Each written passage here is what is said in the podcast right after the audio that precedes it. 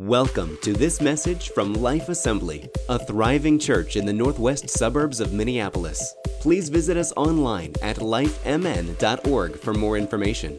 And now join us as we pursue Jesus together. Uh, part we've been we've been talking about rediscovering or discovering.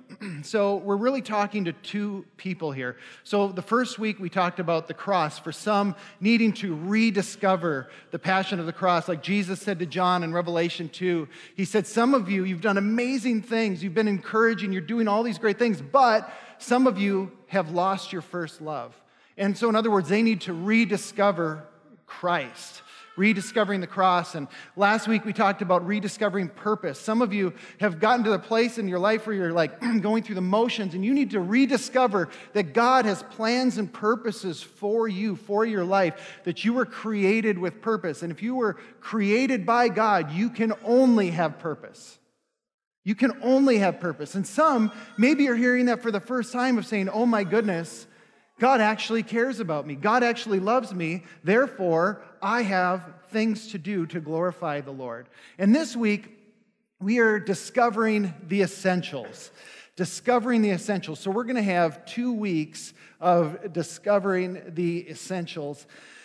And so, um, I don't know, I'm kind of jumping here, but have you ever heard of spiritual abuse before? Anyone ever hear of spiritual abuse? Okay. I hadn't heard of spiritual abuse as a term until I had gone through it, until I had experienced it. And all of a sudden, I realized there's books out there, there's material. Maybe you've experienced something like that. You go through something, and then all of a sudden you realize, wow, this is actually a thing. I didn't, I didn't know that this was a, a thing. there was a, there's a guy who wrote an article named David Henke, and he wrote a, um, a pretty good definition about it, so I'm going to read it here. Quote Spiritual abuse is the misuse of position, of power, leadership, or influence to further the selfish interests of someone other than the individual who needs help.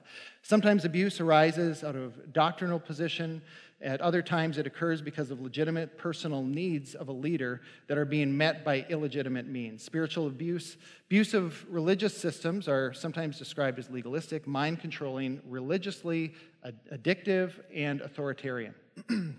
so, in our younger years, my wife and I and family, we were a part of a church that um, is is, no longer in existence, but and, and really the, the details of it are, are not um, necessarily important for a public forum like this.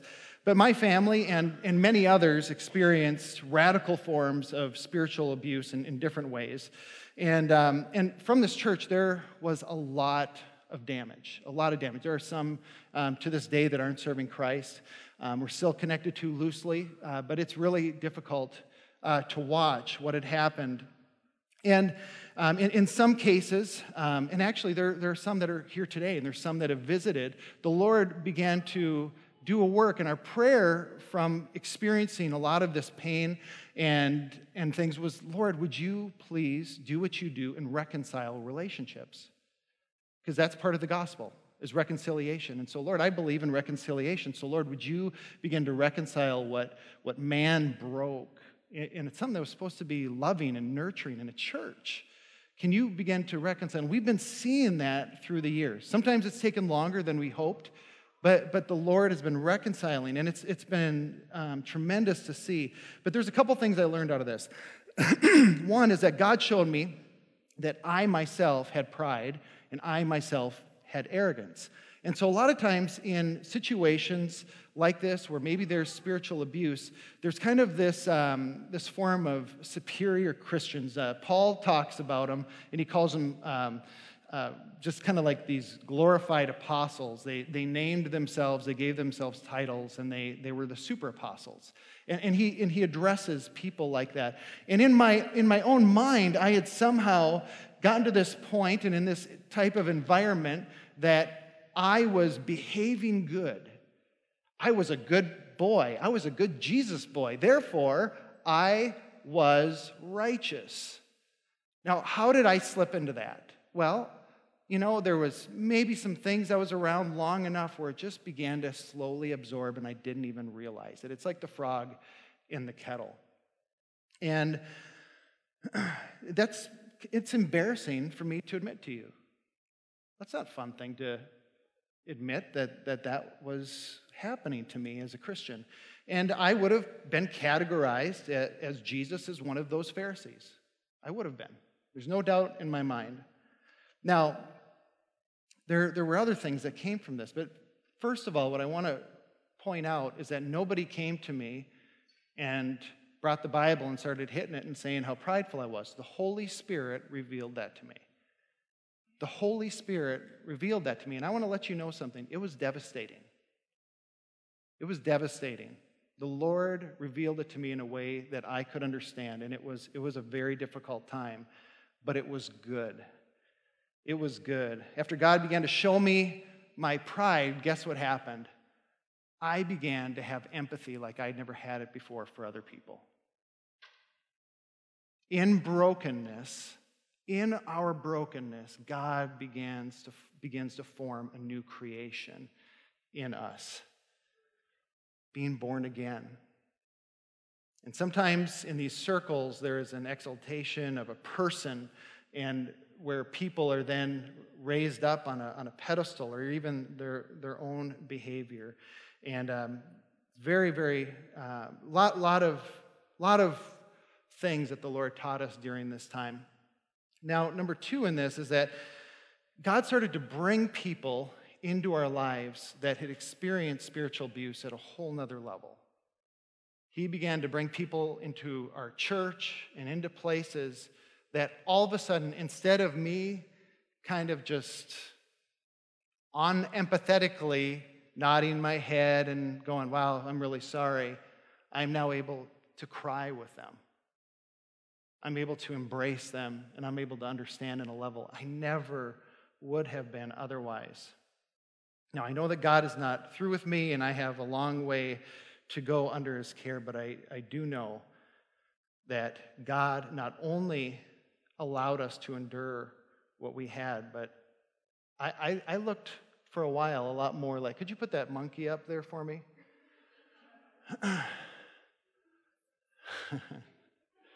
I'm going to leave this up for a minute just to make you feel a little uncomfortable. for, for those that are listening online or on podcast or whatever, I have a, a really psycho monkey with some clanging cymbals here. Um, you know, what, what the enemy meant for harm in our lives, and I'm, I'm telling you, it was devastating for my family. It was devastating. My, my wife and I, we questioned a lot of things. It was, it was a, a very, very difficult time um, in our lives. but this is, I think, when I can reflect back, I, I did, I think I looked a lot like this. And so here, let me give you the thesis as this stays up for a second. We need to be a church that actually I've got a um, there's a the blue screen one on there, and then you can go back to the monkey for me. We need to be a church that loves God deeply and people passionately. We need to be a church who understands the Bible, but more specifically, the gospel of Jesus Christ, salvation, and how it pertains to us in our everyday life. Okay, and this is what we're going to be looking at for the next two weeks. And I really, um, if you can't make it next week or something, please listen online because I, I, really believe this is very important to us as we just um, move on as a church. So, this means the Bible becomes more than head knowledge, but it anchors into our hearts. Okay, more than just what we learn and, and what we read, but it, it, anchors into our hearts. But there is a flip side, and, and that flip side is there are so many Christians that have amazing hearts for God. There are so many. I've met so many that just have so just love for God, but they are ignorant when it comes to the truth and the details of our faith. Now, I'm not suggesting that everybody needs to be a scholar or a, a theologian. Um, and I'm certainly not saying um, an ignorant Christian in a prideful or a callous way or disrespectfully. I mean it as the word is intended to mean that somebody who doesn't know much about a particular topic. That's what it means to be ignorant. We just, we don't know. You don't know what you don't know. And that makes us ignorant. And in this case, we're talking about the scripture, we're talking about the Holy Bible. So Paul tells us in 1 Corinthians 13 that if we have head knowledge without empathy, and love, we are an annoying noise, like this monkey. We are like a toy monkey with cymbals hitting each other. And, that's what he says. It's just we're a clanging cymbal if there is not love that comes along with what we are saying and, and what we are teaching. But I was this monkey, and I, I never would have at that time had seen it had not the Holy Spirit directed me and showed me in my own life. So, like a child that got too deep in a wave pool. Have you ever been in one of those wave pools before? You hear a horn, and all of a sudden, the wave starts slowly trickling, and then they just start hammering out there, and you can see the kids, and and it's not restful for my family. We've tried it. We've gone out to Wisconsin and what's it, the Kalahari. Some of you, we've, we've been there. And it's the most unrestful thing. If you, you just sit there and go, that kid's drowning, that kid's drowning. That, I mean, it, it's just, it's, you're petrified. You think everybody, and Jana, I literally just said, can you just leave? You're stressing me out. Okay, these kids are fine, they're fine. But what, but what it's like is, is a kid who got too deep and they're trying to find the bottom or they're trying to get to the side or they're trying to find an adult's shoulders to, to grab on, to, to anchor them. They're looking for stability, and so they're, they're panicking, someone to grab onto. In the same way, without an anchor to our faith, we are like this child being pushed around to and fro. We're reaching for the bottom and, and we can't find it. We become exhausted and eventually drink in and drown in what the world is selling us. An immature Christian would say something like, Well, God is my anchor. The Holy Spirit just tells me what to do, and I just do whatever I feel He is telling me to do. And I would say to that, Great. But how do you know which God you're listening to? Our thoughts and emotions and our feelings will lie to us, right? They have lied to us. They've tricked us before, haven't they, friends? But we must be anchored to Jesus and know what he has actually said, which gives us understanding of what he will say.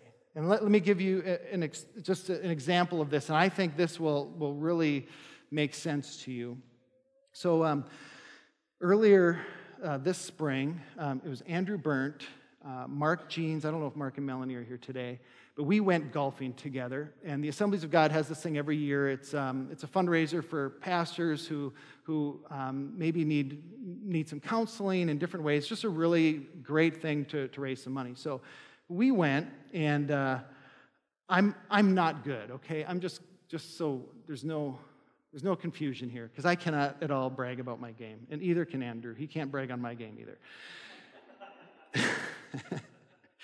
and so, anyway, we got to this hole where our superintendent, Pastor Mark Dean, was there, and he said, Okay, fellas, this is the hole. Bring out one of your irons because it's a shorter hole and say, if you get a hole in one, you get this Chevy Equinox right here. This is your car. And I'm stretching. I'm like, Lord, if ever there was a time, now, now is that time. And uh, I'm sure every pastor said the same thing as me Lord, I've served you. And then after you hit, you say, Well, Lord, there's a pastor that needs it more than me. See how humble I am? But anyway, you know, we, we just kind of talk and joke a little bit with uh, Pastor Mark, and we hit it, and um, I was so close. I wasn't, but I wasn't close at all. But anyway, I go up there, and there's a tree just to the, to the left of the hole, and his wife, Barb, is, is underneath the tree. And I think she was shading herself from the terrible golfing pastors, you know. And uh, I said to her, I said, I just think you should know, Barb, that your husband is down there and he's giving five bucks or whoever can get closest to you. And without missing a beat, she looked at me and she said, No, he didn't. And I was like, Well, how do you know he's just not joking around? She goes, That's not Mark. He's too nice. and I said, Not even as a joke? Like, now I'm like, my joke is falling flat, you know? And, uh, and she goes, Yeah, that's not him. That's not him. And then I felt bad about my joke.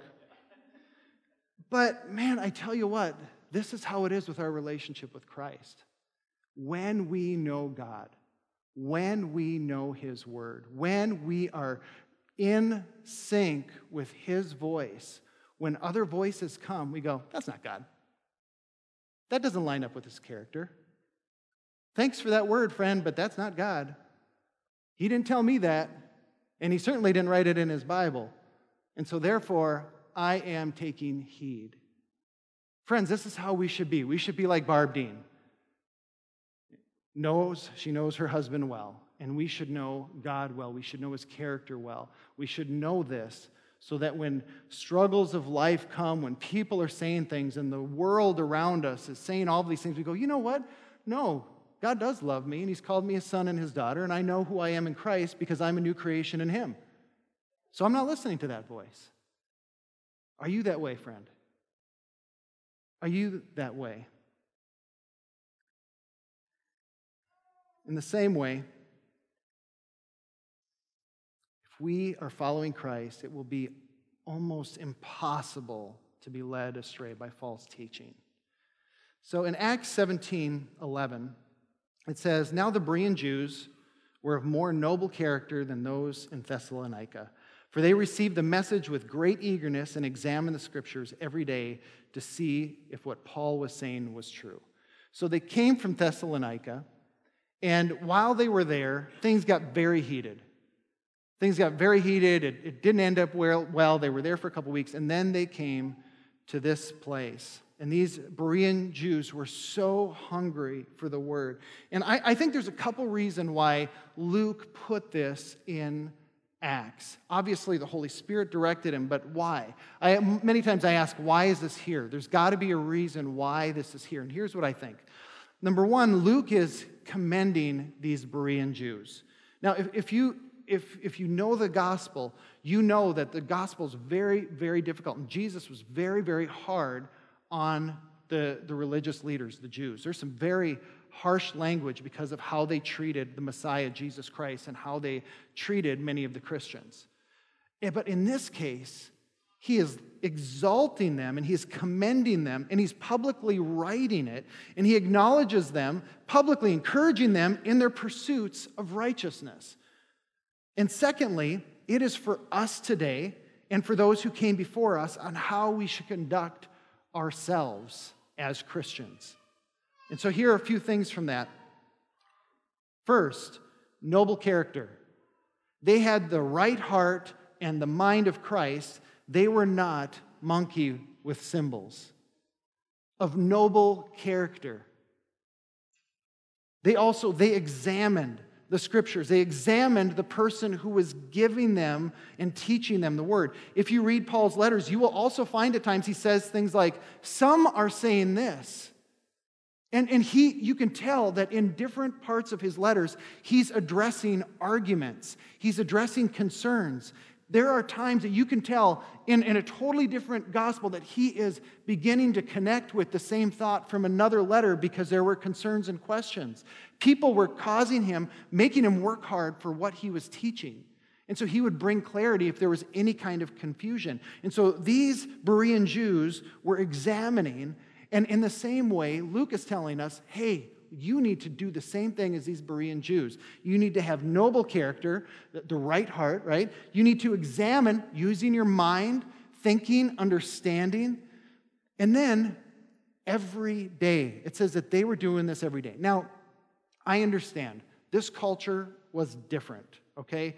I mean, there was the city square, the front gate, the synagogues. There was, this was the cultural center. This was your www.whatever.com. This is where people congregated, okay?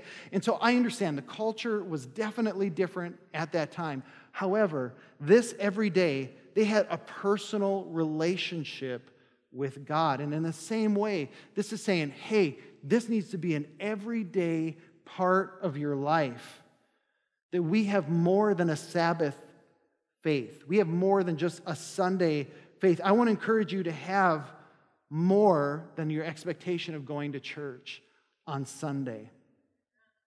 Pray, worship, read or listen to your Bible.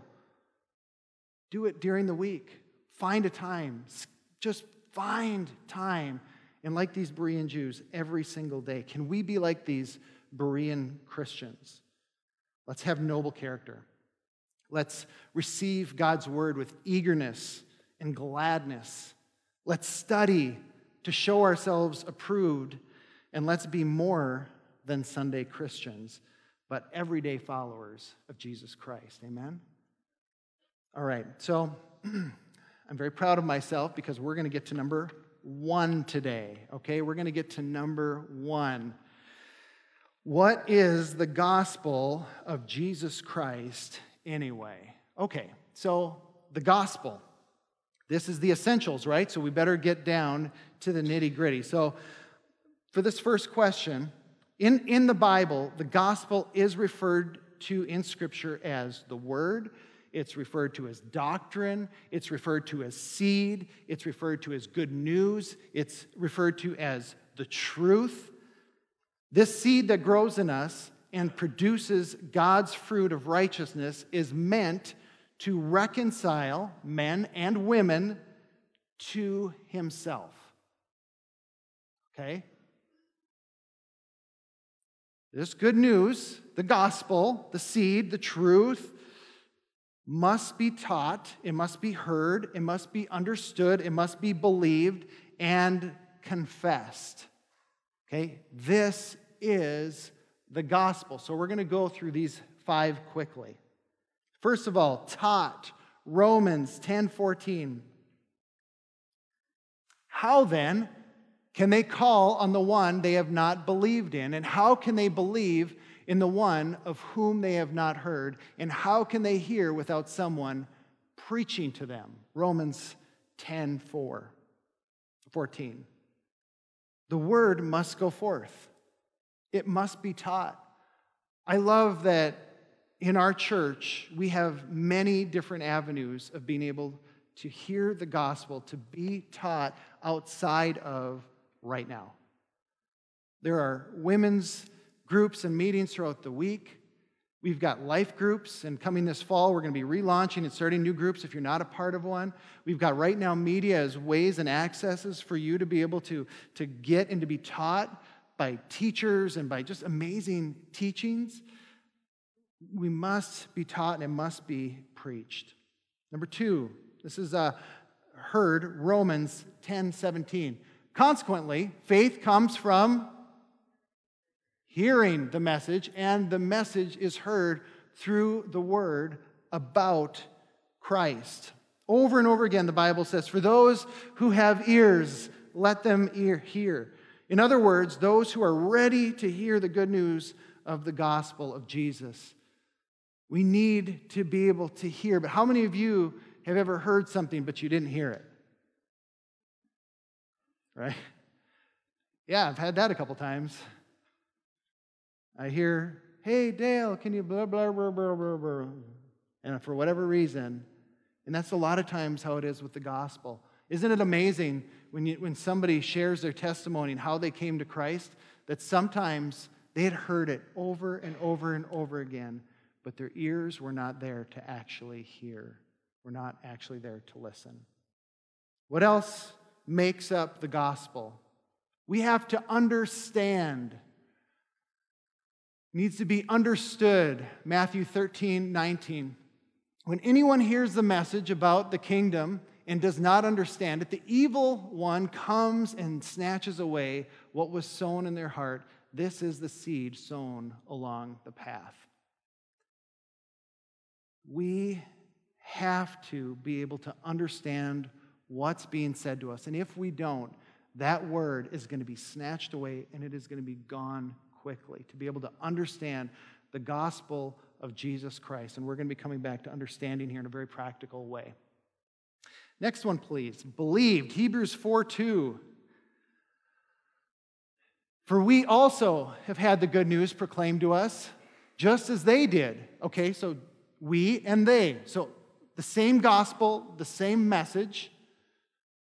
But the message they heard was of no value to them because they did not share the faith of those who obeyed. One group believed, the other did not. the message of Jesus Christ, his gospel, his seed, his truth must be believed. And lastly, Romans 10 8 through 9 confessed. But what does it say? The word is near you, it is in your mouth and in your heart. That is the message concerning faith that we proclaim. If you declare with your mouth, Jesus is Lord, and believe in your heart that God raised him from the dead, you will be saved. What a clear picture of the gospel right here. What a clear picture of what you and I must do to be saved. Right? It's clear. This is a confession. Now, I, am I'm, I'm talking differently than confessing our sins one to another. That's biblical, that's, that's another side. But we actually have to confess with our mouths that Jesus is Lord, that He has died and rose again for our sins. This is essentially the closest thing we have to the sinner's prayer. Okay, nobody wrote the sinner's prayer, thou shalt say, okay? There is a confession that we say and we declare with our mouth that Jesus, excuse me, is Lord.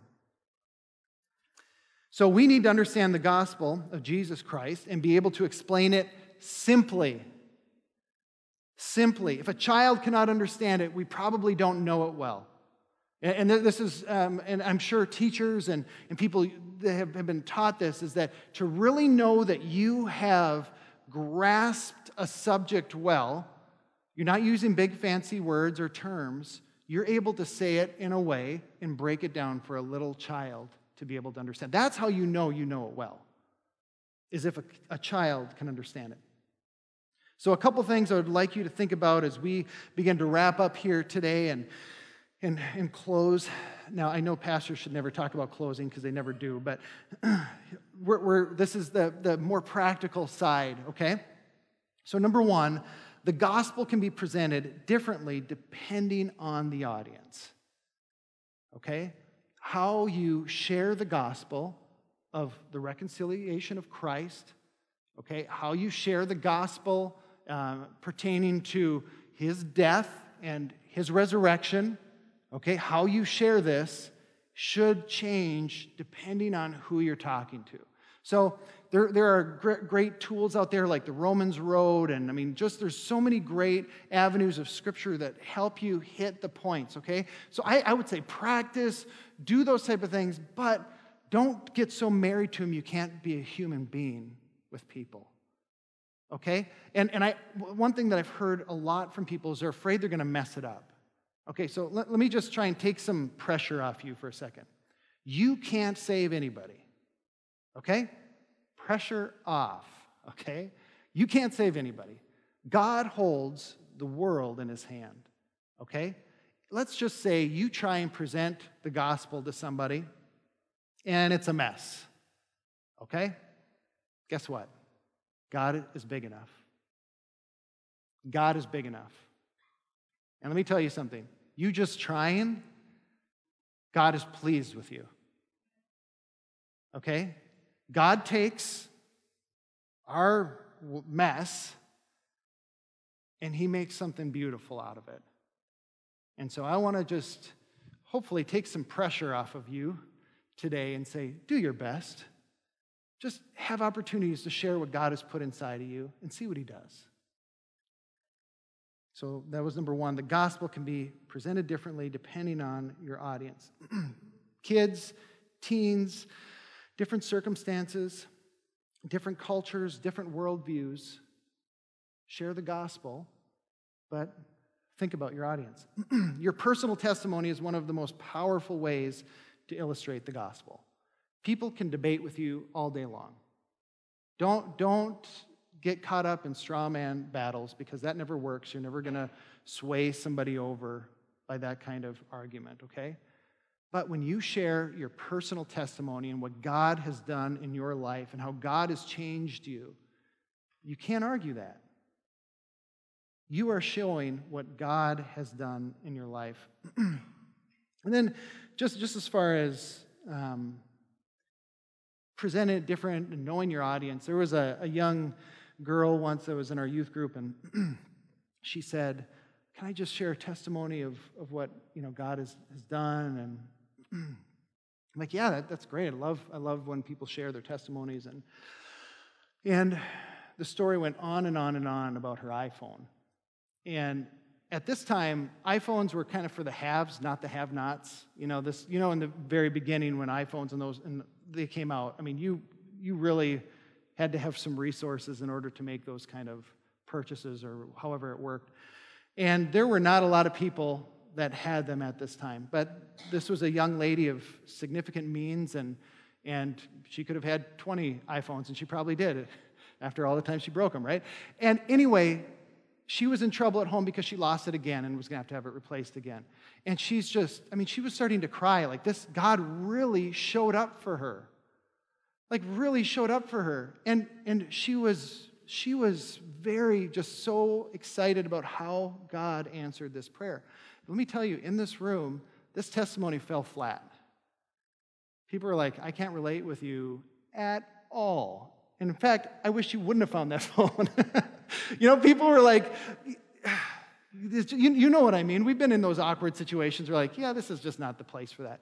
And so try and be able to know your audience, know who you're speaking to, and think to yourself, am I able to relate with this person in any way? And so have something that you can be able to relate. And, and when it comes to your testimony, have a short version and a long version. Have the elevator testimony. You know, God changed my life. And you know how He changed my life? I knew He changed my life is because I used to do these things and I don't do them anymore, and those desires are gone, and I serve Him, and He has been faithful to me. Short, sweet, but have those moments where you can go in depth and really talk about the details of what God has done in your life. So that was number two. Your personal testimony is one of the most powerful ways to illustrate the gospel. And number three, and probably the most important part of the gospel of Jesus Christ, is that the gospel is not about how great you are. Okay? You are not the hero in this story. If you were saved from drug abuse, from alcohol, you do not glorify how great life was, and now you're saved. Right? Now life is just whatever, but I was having, I was partying, I was the life of the party, right? That's not the gospel. You are now bragging about your past life, and you're not glorifying God. The gospel of Jesus Christ is about God saving us. It is about what He did. It is about God sending His Son Christ to die for us so we can live in abundance in Him. When uh, Pastor Jana was training with our um, Panama trip, we would, there were 11 of us sitting around a table, and it was time to practice your testimony. We physically told a story in a way of our testimony to be able to share with everybody around the table. And there were times of going, okay, which one would be better? Okay, I'm in my 40s, so if we're with younger kids, that story is not going to relate. That story is not going to relate. They're in a different country. What can I do? What can I say? What have I experienced? What has God brought me through that I can share a part of my testimony that might relate to them? That's part of the gospel of Jesus Christ. Can you imagine if we were a church that had a firm hold on the gospel? Like we, we could just turn to one another and share the gospel. We could just share our, our testimony. And I, I want to say to you that this is one of the essentials. This is one of the essentials for us to be able to have a firm grasp on what God did for us and be able to articulate it in a way that even a child could understand it. Can you imagine if we were a church that felt confident enough to share the gospel when the Lord provided those opportunities. Can you imagine?